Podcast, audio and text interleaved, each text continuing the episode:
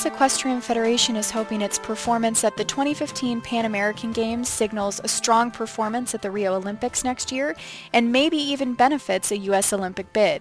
You're listening to the latest edition of ATR Radio. I'm Nicole Bennett. Will Connell, Director of Sport for the United States Equestrian Federation, spoke with Around the Rings on Monday and said that he was disappointed last week to hear news that the U.S. Olympic Committee and Boston leaders were dropping the city's bid for the 2024 Olympics. He said federations like the USEF would only benefit from a U.S. Olympic bid. Connell said that it's business as usual at the United States Equestrian Federation, with athletes, of course, setting their sights on Rio we had a mission in going to Toronto. Eventing and dressage needed to qualify for Rio, uh, and that was the primary mission. Uh, we wanted to win medals across the board. For show jumping, the Pan Ams was very much one of a number of competitions. Uh, we achieved our primary targets of qualification, so really what the Pan Ams has allowed us now is that that road to Rio is, is open and in front of us. For show jumping specifically, I think you have to look at the last few weeks as a whole rather than the Pan Am Games specifically, you know, the week before Pan Am's, five days before the Nations Cup in the Pan Am Games, the team competition, and a, a totally different American show jumping team was winning the team competition in Mannheim, Germany, and uh, winning against the Germans on home territory is never easy and you know seven days, eight days after the Pan Am's in Hickstead this this past week, they were third. So I think what it has demonstrated is across the board that uh, that the teams have really been able to get behind a mission, get behind achieving a target, and deliver under pressure.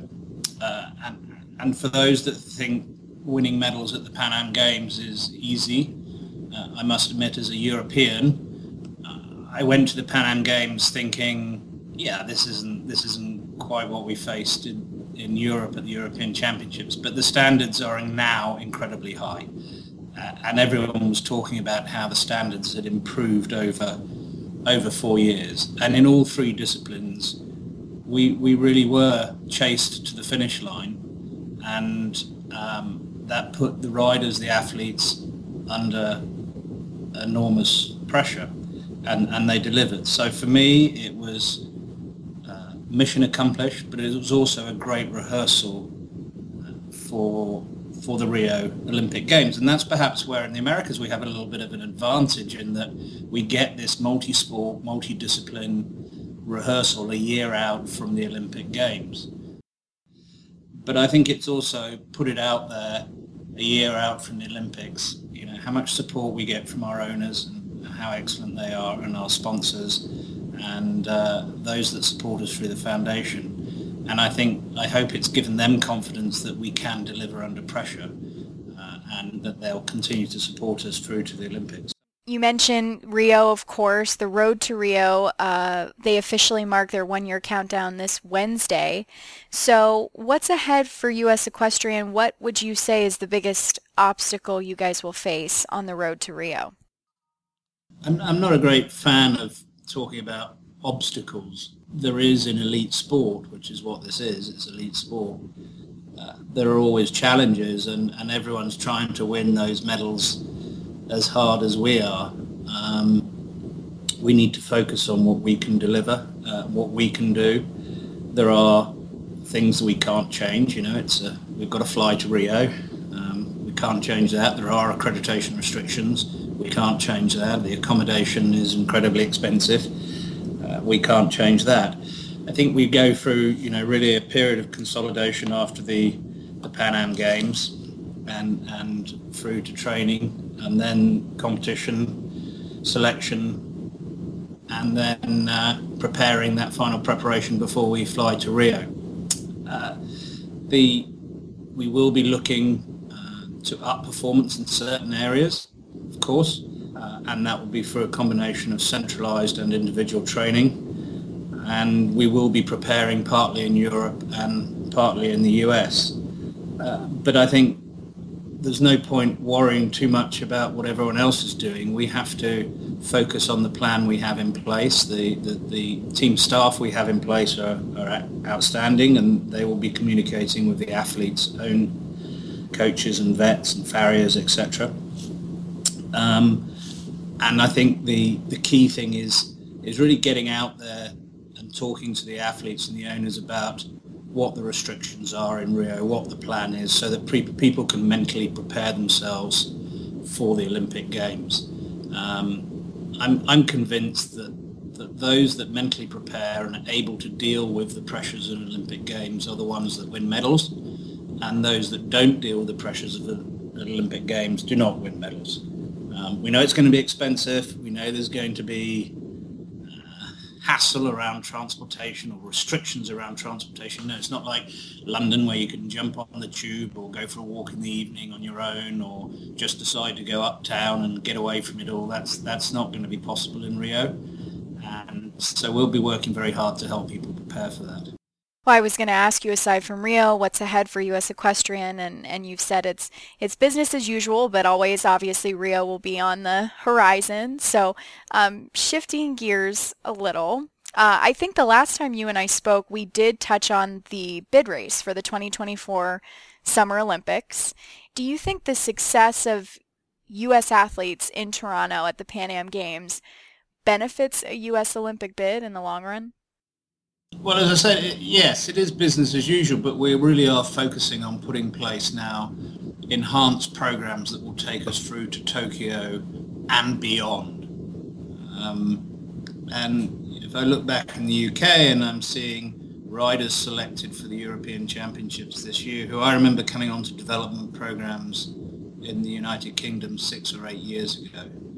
Uh, and so our programs need to be working with young riders now that would probably be meeting their Olympic expectations in in 2024. And um, I have to say, I found it incredibly sad when the Boston bid um, was withdrawn. Uh, I really hope that uh, the US is able to to put in a successful bid for 2024. There's no doubt that a home games is just the most wonderful experience. And of course there'll always be critics around the cost, etc. But having lived through a home games cycle, when you reach the conclusion of it and you look back, it's it's a combination of pride, enjoyment. It's a learning journey. It's just something you don't get anywhere else in sport.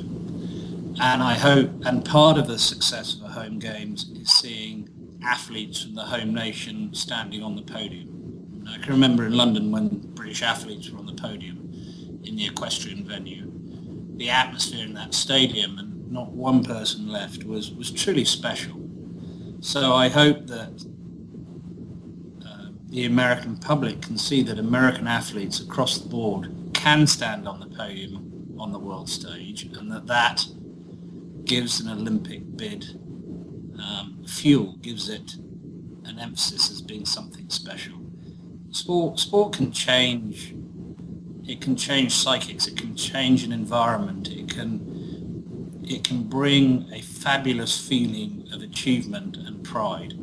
And for the US not to have a home Olympic Games is would be so sad. I mean, just for me, not acceptable. We have to win a bid. We have to win the Olympic bid, Olympic and Paralympic bid uh, for the US. So of the three that are being tossed out, discussed right now as a replacement bid for the U.S., you've got Los Angeles, San Francisco, Washington, D.C.